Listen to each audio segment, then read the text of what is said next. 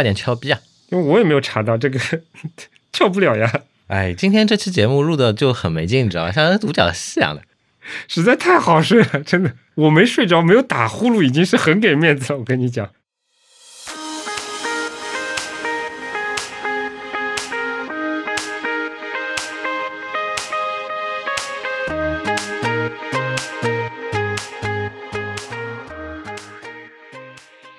干货会过期，潮货会发霉，只有湿货历久弥新，温润你心。大家好，欢迎收听两周更新一期的 Anyway 点 FM，我是李阳，我是 J J。我们好像又不止两周更新一期了，是吧？我我觉得你以后把这句话拿掉吧。啊，好的，以后严谨一点。总新来，好吧，友们。哦，可以啊。干货会过期，潮货会发霉，只有湿货历久弥新，温润你心。大家好，我是李阳，我是 J J。我们是一档在 Apple Podcasts、网易云音乐、小宇宙以及其他的泛用型播客客户端播出的设计、生活美学、数码科技相关的电台节目，欢迎关注。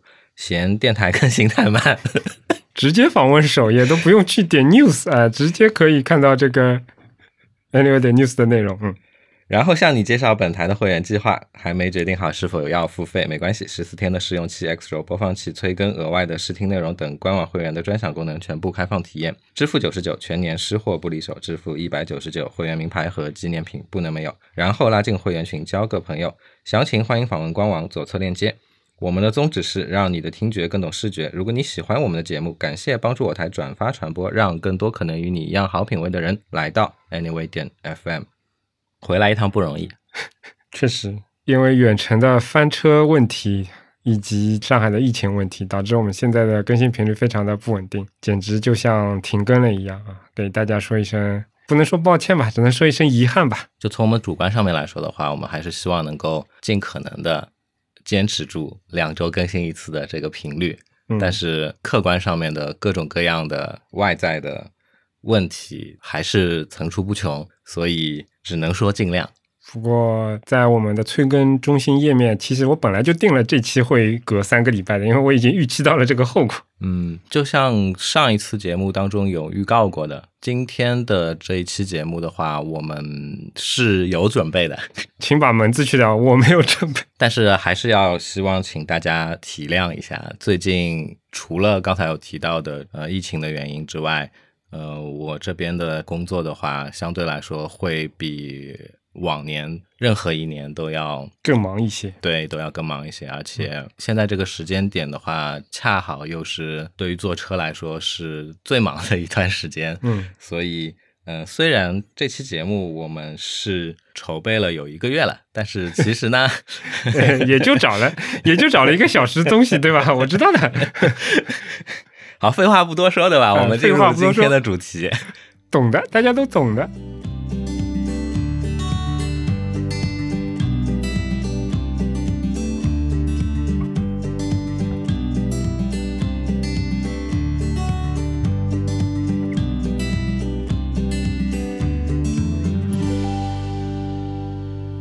我相信我们的听众朋友大部分。都跟我们一样是喜欢这个行业，喜欢这个行业这些呃伟大的，然后领袖的这些公司、这些企业，他们带给你的各种各样的电子消费的这些产品，然后喜欢在使用这些优秀的产品的过程当中，使自己的生活、工作能够得到效率上面的提升，情感上面的升华，使用上面的使用上面的愉悦。乃至巴拉巴拉一系一系列的一些正向的这样的一个结果，最终整个的这个用户的主观上面的这个体验，对吧？被越放越刁，只有好东西不用了这样的一个状态，对吧？想不到浓眉大耳的李阳也准备了这么长一段开场白。哎，现在这个下午两点钟这个时间点，窗外配合着这个知了声，太好睡了，在我们的沙发上。我靠，我睡不着，我热了，我热了，心静自然凉，懂吗？我已经很平静的面对这个比较热的环境了。所以呢，我们就想说，那。除了现在，比如说已经在发售的、已经在使用的这些产品当中，它体现出来的我们现在最前沿的、最核心的、最优秀的这些公司企业，他们带给用户的这些产品功能之外，那我们是不是可以稍微去挖一下，看看这些公司他们是不是还有哪些不为人知的秘密？嗯，走进科学，带你走进。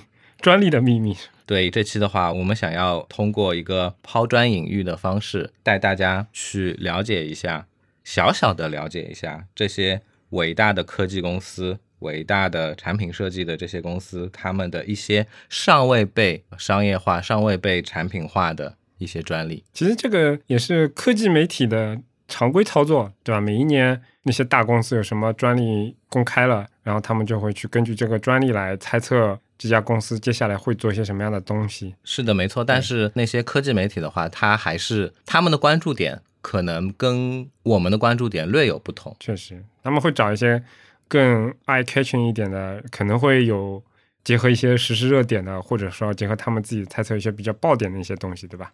对因为毕竟这些大公司，你懂的，不管是在一些软件层面，还是在外观层面，包括硬件层面，其实都会注册无数无数的这种专利。基于这个专利到底能不能产品化，能不能商业化，有没有价值，这都是另说嘛，对吧？那反正先注册着占个坑再说，以后万一用到了呢，也不排除有很多是专利流氓是吗？啊，对，就是他会收购了一些其他乱七八糟的这种这种专利，所以说这个东西其实没有那么的神秘，而且可能按照不同国家的政策法规不同，但是总体来说，专利还是一个比较公开的事情。比如说在美国，我记得反正是有一些有一个实现的这种不公开的这个时间段，然后过了这个时间段之后，其实你是在很多公开网站上都可以查到这些专利的一些细节。如果大家感兴趣的话，其实是可以在比如说 Google 的那个 Patents 那个网站上面捞到很多有意思的东西。当然，这个东西里面解读的难度还是比较高的，因为很多东西它的描述会比较的抽象化，然后比较的不那么可视化，而且呢，这个英文对于我们来说，有时候还是多少是有有点障碍的。所以今天可以简单的来看一看李昂找到的这些专利是怎么样的一回事情啊。就像刚才说的嘛，抛砖引玉嘛。那所以其实我也像刚刚才说的，对吧？那个我们其实虽然是有准备，但是这个准备的时间也相对来说比较仓促。那这里的话，我去我去看这些相关的材料的一个初衷，就完完全全是建立在于说，我现在我自己本人感兴趣的一些东西上面。那首先，嗯，我要问姐姐一个问题，哎，居然有互动的内容，我本来以为可以睡觉了。呃睡睡你个头。第一个问题，嗯，平时开车的时候，你会有哪些习惯性的小动作吗？这个问题没有准备过呀。呃，你指的是哪方面的小动作呢？呃，都就是，额额外的一些小动作吗？请随意。比如说我会摸摸那个挡把这种算小动作吗？开车的时候吗？对啊，开车的时候，一只手一直在摸一个棍状物是吗？但我不会一直，确实会偶尔会去摸一下。好吧但你记得我们以前的老板吗？啊，你说，南不是他开的是那，诶，其实也是本台的以前一位嘉宾啊。他因为常年是开手动挡的车的，他那个手就几乎是二十四乘七留在那个挡把上面的。然后停车的时候，他就会一直在摸那个。但他现在不是 Model X 吗？那个车不常开吧？好像哦，他现在都骑自行车。哎，anyway，这个是另外一回事情、啊。除了这个之外呢？除了这个比较看起来变态的，这有什么变态？这很正常啊。没有，我没有 catch 到你这个问题的，就是想引导到哪个方面。我可以找找看我其他的小动作，因为我觉得小动作还挺多的，但我一下子不知道怎怎么回答。比如说打开车门，嗯，然后上车的那个场景那一刻，嗯你会有一些什么习惯动作吗？我会把我裤兜里面的东西全部掏出来，然后放到那个储物格或者那个杯托里面。然后就开始系上安全带，对启动车辆了，是吧？对然后就开始踩油门，然后出发了。对，这么无聊？你还会有什么动作？我踩电门之前，我一定会做一个事情，把车窗洗一下。哎，就是雨刮器刮一下。这个是我，我觉得已经是一一种近似强迫症似的这样的一个操作了。我可以忍受我那块十五寸屏幕上面，比如说有指纹，对太阳反光的时候看到的各种各样的那些指纹，嗯但是我完全无法忍受我的前挡风玻璃上面，有脏物。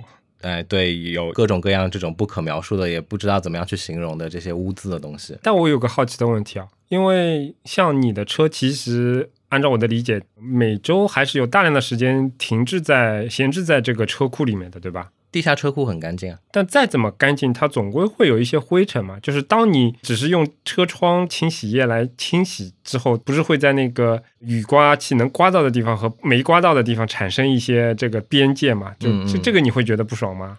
我会有不爽，但我没办法。哦，了解了。好的，好的。我本来还以为你想问我的是，我现在相当于是一个小长途嘛，对吧？每周基本上是一个小长途的这样的一个节奏。那开过车的朋友，在高速上开车的朋友，其实我我相信你们都会有这样的一个经历。等你结束这趟高速的行程之后，你会大概率的发现，你的车的前脸这边全都是蚊子啊、飞虫啊，它们粘连的尸体。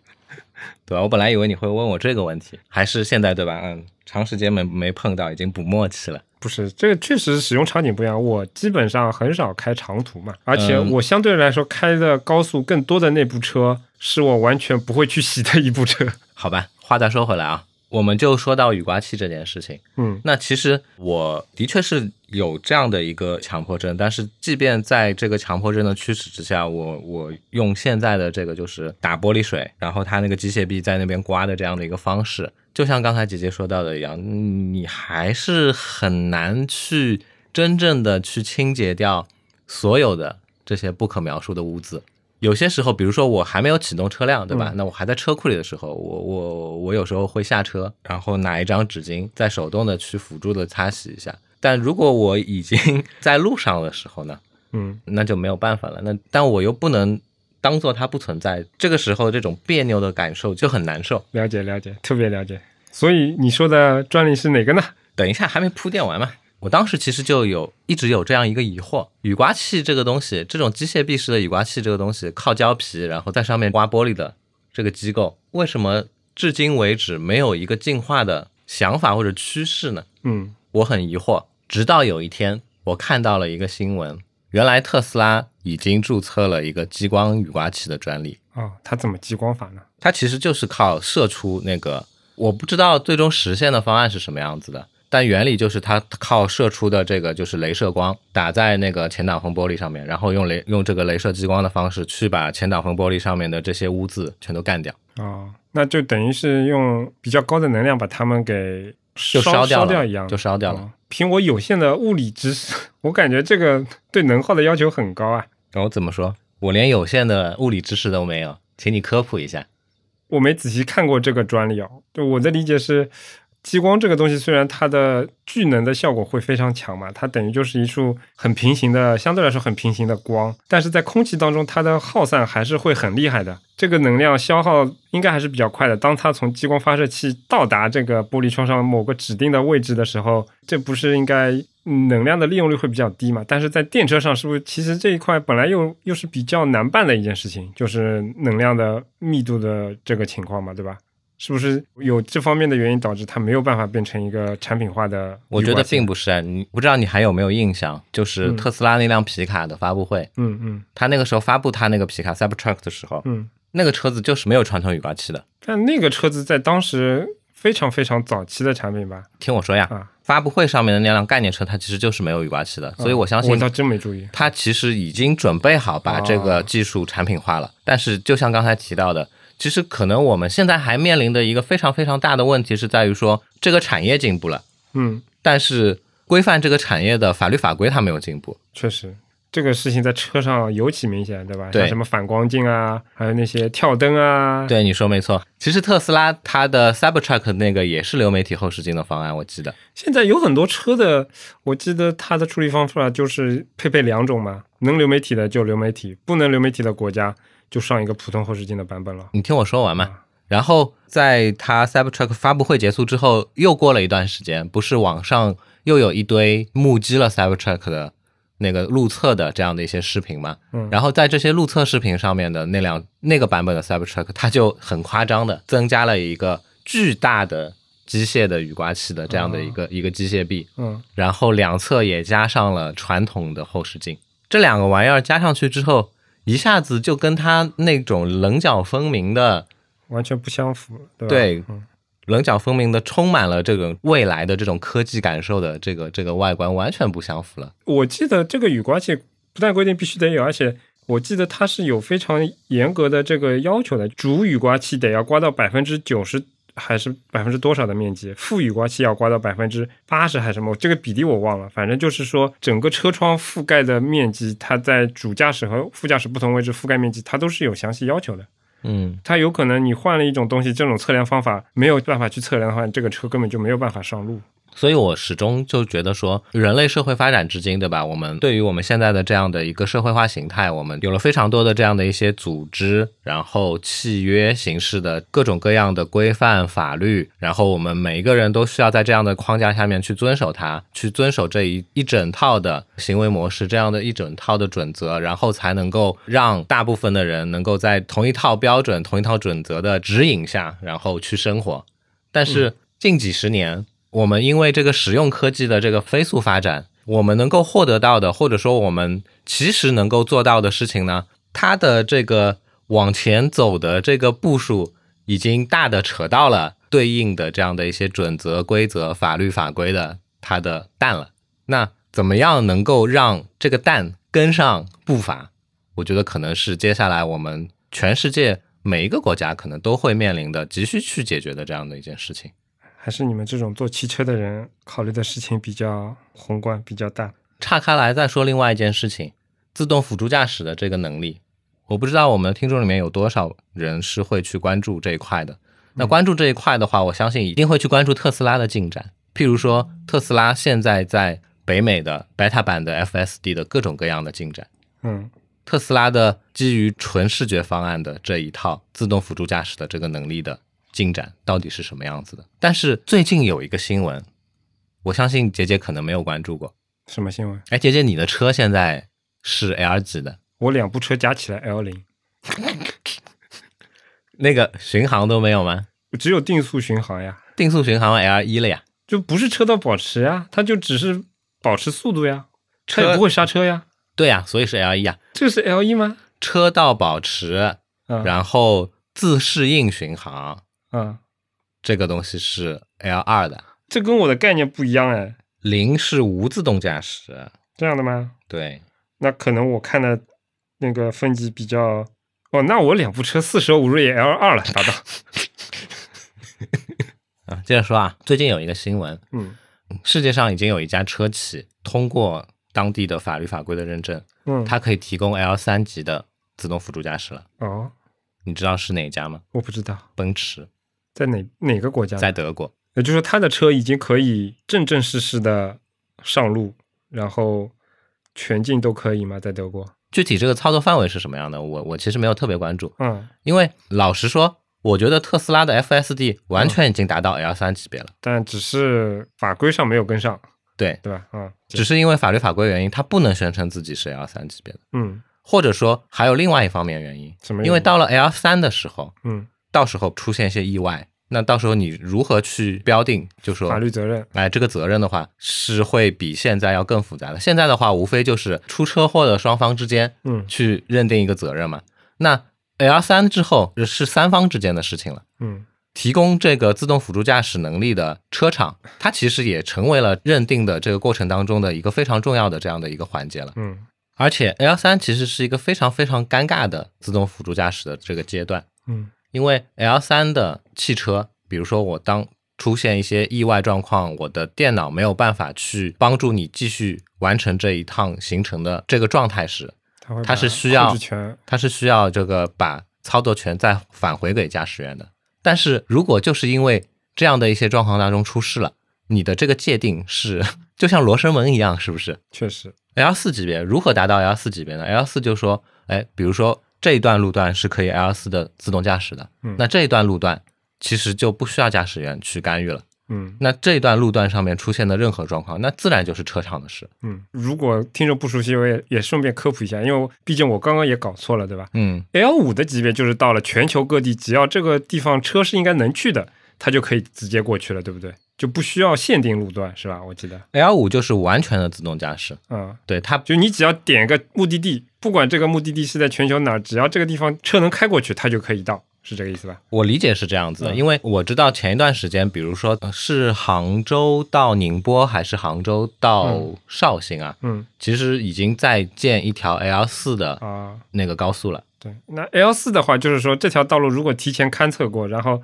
汽车的系统是能够识别这条路的话，那它可以就就可以在这条路上完全自动的行驶了。L 四的话，就还是会限定范围嘛？就你上了这条高速，你把 L 四的自动辅助驾驶打开，你就可以让机器去托管。所以就是，无论是这个对于自动辅助驾驶技术的认定也好，还是刚才提到流媒体后视镜也好，嗯或者说是这一趴话题的主角，对吧？激光的雨刮器也好，嗯我是非常非常期待在有生之年能够体验到早就应该更新换代、早就应该升级的技术，只是因为监管的法律或者说对应的这些规则，嗯它滞后了，嗯造成了其实明明我们已经有了这样的技术，但是没有办法真正用在民用市场上面。题外话说一句啊，我看这个专利雨刮器专利的时候，跟你最早跟我提过这个雨刮器激光雨刮器的专利的时候，跟我自己脑中想象还是不太一样。嗯就它的发射角度其实是非常的靠前的那个激光。我本来可能以为这个激光的发射角度是在现在的这种机械雨刮器收纳着的那个地方，就前挡风玻璃根部那个位置。你是通过它现在上面的那个线框图去去判断的嘛？那我相信这个线框图，首先它肯定不是一个最终的嗯呈现。另外的话，我相信一，因为毕竟是发射一束激光出来，对吧？嗯而且前挡风玻璃它是块玻璃，嗯，对于这个发射角度的要求肯定是有很高的这样的一个、一个标准的，嗯。它不能伤害到我驾驶员本身嘛。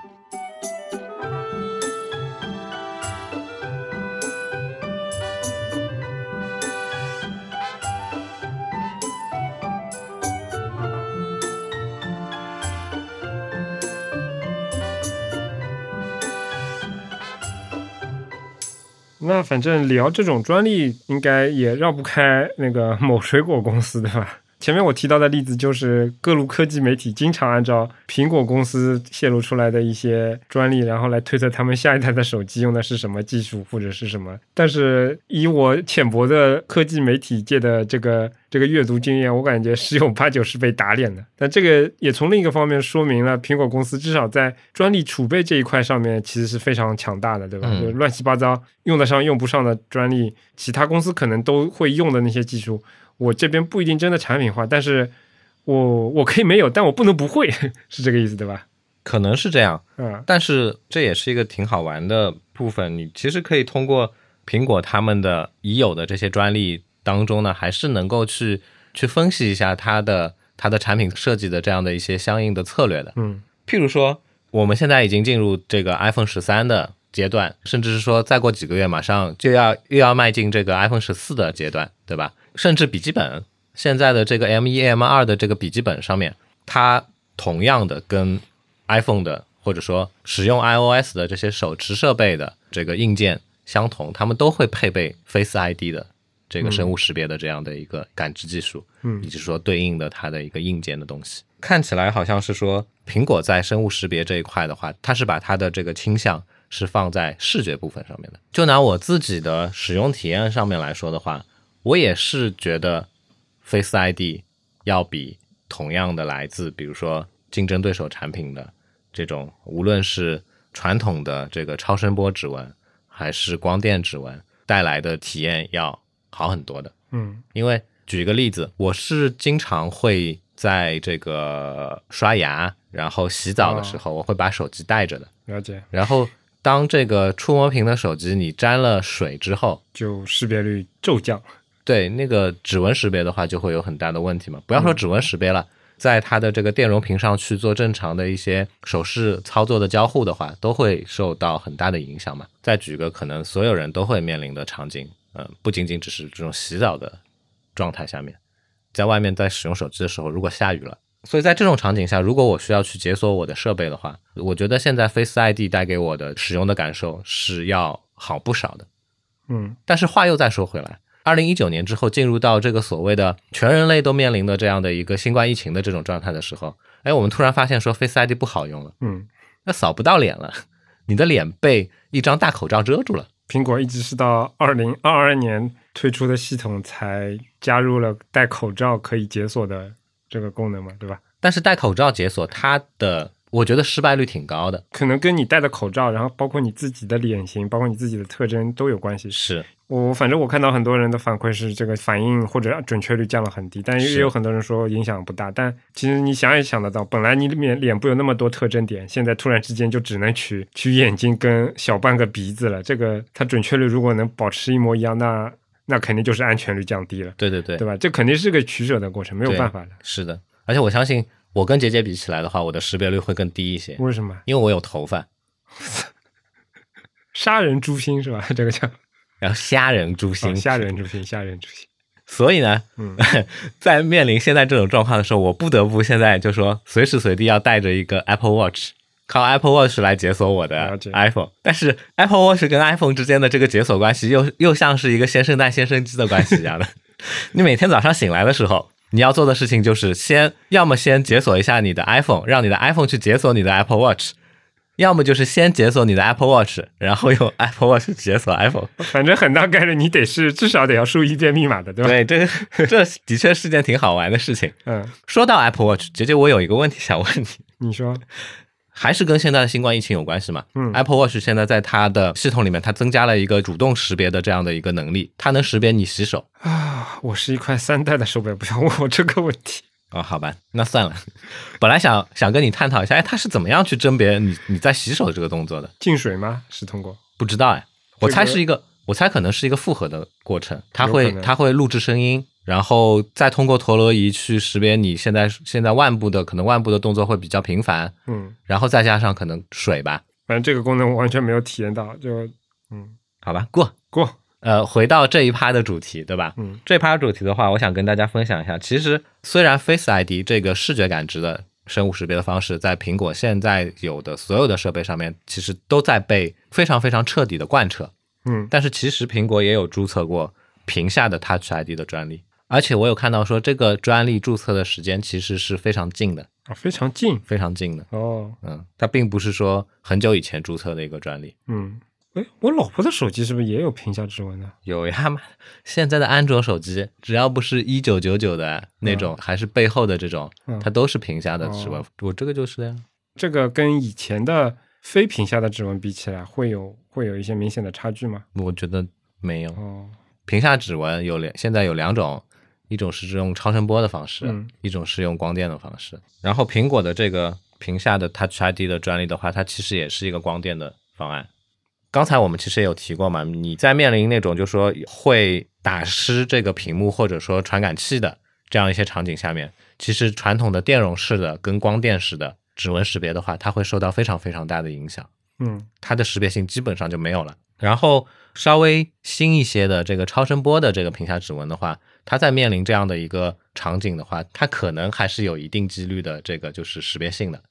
但是与此同时，我相信肯定还是这个识别的成功率还是还是远远要不如 Face ID 的。那再说回来，苹果的这个屏下的 Touch ID 的这个专利的话，它其实用的是光电技术。哦，其实很多朋友，我我相信你们都跟我们会有类似的这样的一个感受，或者说是心理预期，就是苹果它其实做产品，它真的非常的保守，嗯、确实，对，它不会轻易的去在它的这个量产化的产品上面去用那么新那么新的技术。嗯打个比方说，它到现在为止，除了这个小屏幕的设备上面，它没有在它的大屏幕设备上面用 OLED，嗯它反而是采用了另外一种复合式的方式，，Mini LED 是吧？Mini LED，但其实那个是 LCD 的技术，对吧？去增强了这个 LCD 的这个显示的这样的一些效果。我其实是非常非常欣赏他们的这种做产品的方式的，因为 OLED 真是垃圾。OLED 对吧？这个我们可能以后如果有机会的话，可以做个节目再说，对吧？哎，这个像老高一样，就是你也你反正也是老高嘛，就怎么说呢？我觉得这个 OLED 跟之前比如说松下的这个量子点，它们之间的这个竞争关系，最终带来的这个 OLED 全胜的这样的一个结果，是一个典型的劣币驱逐良币的嗯这样的一个事件。所以从这个层面上面来说的话，我看其实这个专利注册的时间，也就是二零年、二一年的这样的一个呃一个时间，他们用的还是光电的这样的一个解决方案的话，我我其实也是可以理解的。确实，然后说到这儿的话，其实我会我会想象一下，如果苹果真的要把它的这个光电的屏下的这个 Touch ID 专利使用起来的话，它会用在哪些场景下面？我会想到一个它现有的产品线里面最可能会去执行的一个场景 iPad，No 那什么？Apple Watch。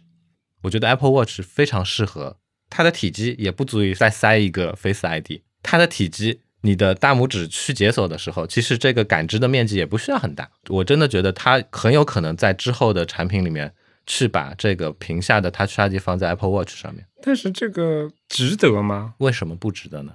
你想一个使用场景，现在的 Apple Watch 在苹果的它的营销层面上面来说的话，它把它定位成什么样的一个产品？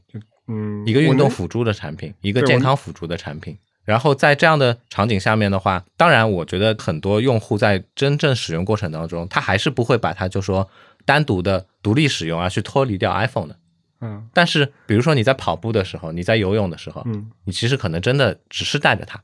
因为我我不是一个很深入的运动产品使用者，我也不是，但是我也跑步的，就是在跑步的时候，其实你不需要做很多的操作，你看跑步的数据，它其实实时你不用解锁也可以在上面显示的呀。我的理解是，嗯。并不是说我需要在跑步的时候嗯。去快速的去解锁啊，不过不过我确实可以理解你的场景，就是跑完步了，然后但这个人是不带手机出去跑步的，对吧？嗯那在回来的路上啊，要处理处理公文，嗯，要回个电话什么的，就可以用这个东西了，对吧？嗯有有那么点使用的场景，但我总归觉得它不是那么的，不是那么的值得。当然，我前提是我不太清楚这个模块的，比如说它的体积啊，以及它的成本啊，这样。没关系，我们就是一个畅想嘛，吧？对对，确实。在苹果现有的产品线下面的话，我自己认为说 Apple Watch 是一个可能说是一个适合它这个方案去落地的这样的而且确实。从交互上来讲，也确实会方便一点，因为屏下指纹的这种手机都免不了它要跟你提示啊，在这边画一个圈，一定要在这个圈里面去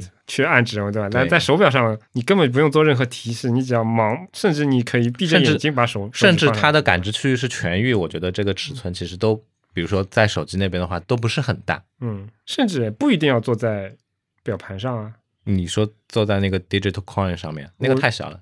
有没有可能坐在表带上呢？表带，那你你这个，哎，畅畅想，你这个策略就是很阴险的商业策略了。这个我倒不太熟啊。苹果的这个手表，它表带不是可以脱卸的嘛？但这个脱卸部分它没有任何数据接口的，对吧？现在没有，嗯，但其实也是可以做的嘛，对吧？确实是个方向，就可以加装一些通过这个东西来加装一些但这。这就是一个很阴险的商业策略了，对吧？你 你妈的可以卖各种各样的配件，挺好的呀。这个有些模块有人需要，有些模块有人不需要嘛，对不对？再说苹果这两年慢慢的变成一个配件厂，也不是一个公开的秘密啊，对吧？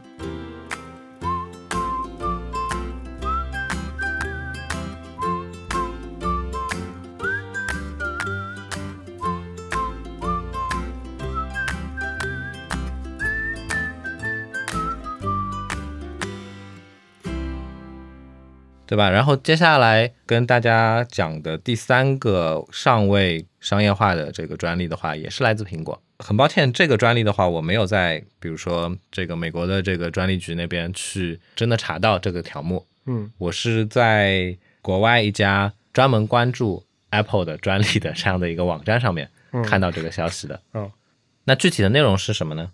快点敲逼啊！因为我也没有查到这个，跳不了呀，哎，今天这期节目录的就很没劲，你知道吗？像独角戏一样的。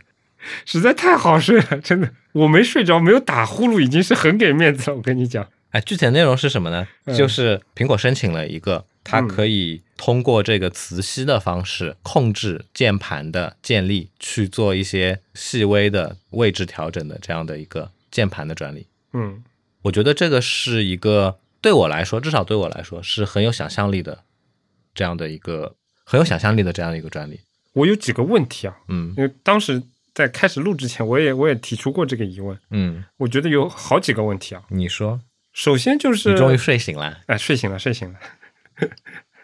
我自己就是一个对于键盘的键位要求极高的一个人，嗯也不是说要求极高，是说应该说我适应力极差。嗯比如说我以前买过一款罗技的那个，就它左上角带旋钮的那个那个键盘叫什么来着？不知道。我忘了，反正就是那个键盘，我感觉各方面都挺好的，但就是因为这个旋钮的存在，导致我按 ESC 的时候有点恪手，但我又是对 ESC 依赖程度极高的这样的一个人。然后这个键盘我用了不到一个礼拜，我只能割爱把它给退货退掉了。然后包括其他找键盘的时候，对我来讲，其实键程方面我可能相对来说反而适应性会高一点，但是对于这个键盘布局的确是这样。按惯了几百年的这个键位，换一个位置之后，比如说 function 跟 control 的按键位置换了一下之后，我马上就可能打不来字了，都都会变成那种样那种嗯那种样子。所以说，我觉得调整键位这个事情，确实它是有，我的确有这个呃有这个需求存在的。但是我我又想说了，这用磁吸的技术去做这个值得吗？它就不能手动的用机械开关来做这个事情吗？苹果的这个专利要去套用的场景，跟你刚才说的这个场景是有一些不一样的。不一样的，那那是它并不是那种大面积的去替换键哦键力的位置，呢啊，它其实还是因为苹果自己的键位布局就是那个样子嘛，对吧？嗯你如果能够习惯了苹果的键位布局的话，那那只要你不要去像我上次买 iPad 的时候，对吧？自己傻逼去买了一把日文键盘，对你去适应它的传统键位来说的话，这层面我相信是不会有太大的问题的。嗯但是它的专利这个关注点在什么地方呢？比如说，哎，就像你刚才提到的，对吧？哎，我 A B C D 的这些建立，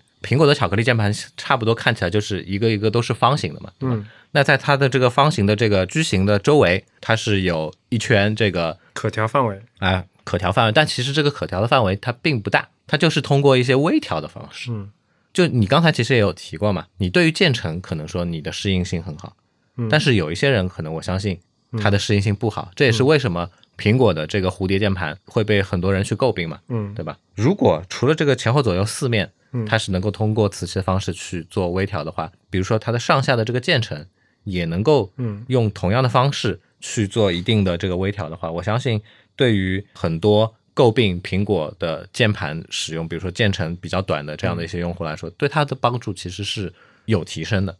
就比如说汽车吧，主驾驶或者高端一些汽汽车在副驾驶后座的位置，其实座位都可以调嘛，而且调的轴会很多，有上下、有前后、有左右。以前那些老老式的汽车其实很麻烦，有些操作是需要你去手动操作的。手动操作到自动操作，它一个好处是说，你可能一键按下去，单手手就可以去操作。嗯然后呢，带电子的话，它可以去记住一些你每个人不同的位置，然后不同人坐进车里面会快速的可以调整到你本来已经记过的那些位置。嗯但我觉得这个前提是说，汽车这个东西前后左右的可调范围真的非常的大，能大到可能呃塞进，比如说整个一条腿或者少少一个头这种这种差别。但是键盘这个键不可能第一排跟第二排、第三排是差别太大的，对不对？就是它可调范围基本上不管是上下的键程还是前后左右的位置，基本上也就是定死的。那在这些相对来说已经定死的角度来讲，是不是就可能就用机械的开关去拨一下、去开动一下，也不会有特别高的使用成本？但是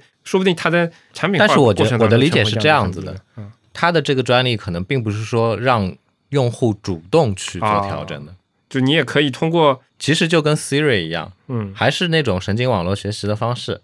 嗯，你在使用的过程当中，它其实是可以记住你的习惯，然后帮你这倒是去去做微调的。这就有点像汽车空气悬挂了，对吧？它可以进行一个非常细致的这种调整，对，这倒是有一些想象力空间的啊。嗯甚至是说，呃，你刚才提到的，比如说在座舱空间里面，汽车嗯座舱空间里面，你调座椅，嗯当然是一个幅度比较大的东西。嗯但是我想举另外一个东西，头顶上方的正的那个后视镜，其实这个正的后视镜的角度，它可调的角度，呃，对比座椅来说，它当然要小很多很多，对不对？嗯嗯但是这个正后视镜，从我现在自己的这个使用场景下面来看的话，我对它其实还是有一些要求的。比如说，而且每一个人对于这个正后视镜的这个位置的要求也是也是确是实，有不一样的。甚至我这个要求是动态的，对，可能座位不太一样。座位我调好之后，我只要人别变得太胖太瘦，或者说后面来了一个非常高的人，不然的话，一般来讲是很长时间都不会去动的。对，是的，但是后视镜它确实是经常会，可能有时候要看看，比如说要看看后排人的情况，有时候要看看后面车的情况，确实不太一样。我相信这一块的话，其实有一些车企他们已经有一些这个相应的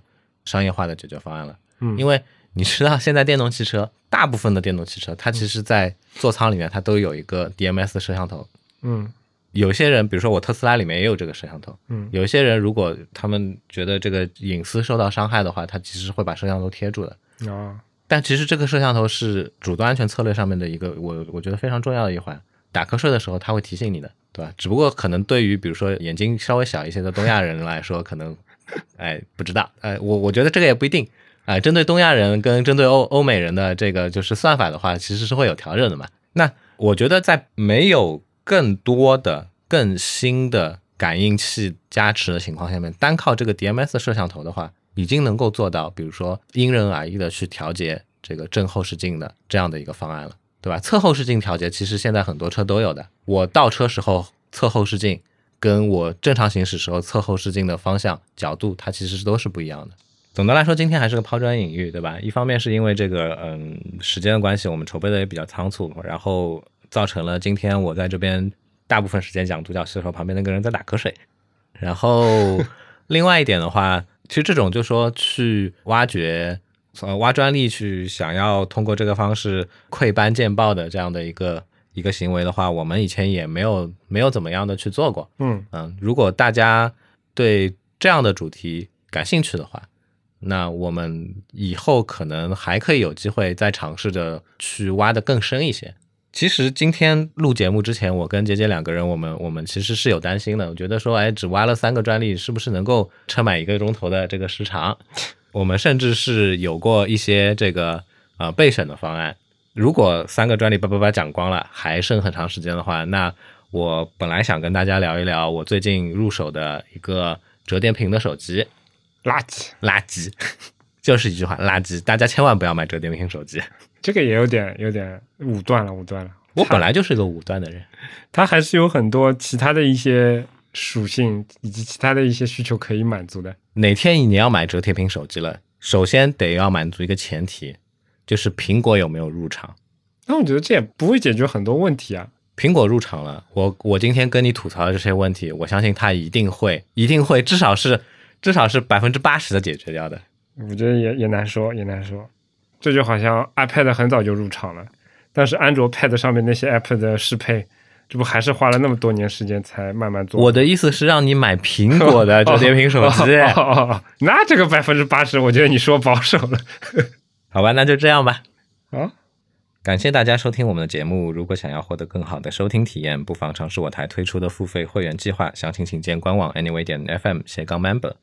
同时，每一期节目提及的相关内容都能在官网上找到。如果你需要联系我们，可以直接在官网 anyway 点 fm 上留言。也能通过邮箱 hello at anyway 点 fm 来信，在推特上搜索 anyway 点 fm 即可找到我们的官方账号，上面会不定期的发布一些即时消息，欢迎关注。同样也欢迎你继续访问 anyway 时报，浏览和订阅地址，请直接访问官网 anyway 点 news，跟 anyway 点 fm 也能够直接访问啦。嗯，我们的。努力的目标是让你的听觉更懂视觉。欢迎大家通过各大泛用型播客客户端、网易云音乐、小宇宙上搜索 Anyway 点 FM 找到并订阅我们。两个礼拜之后再见。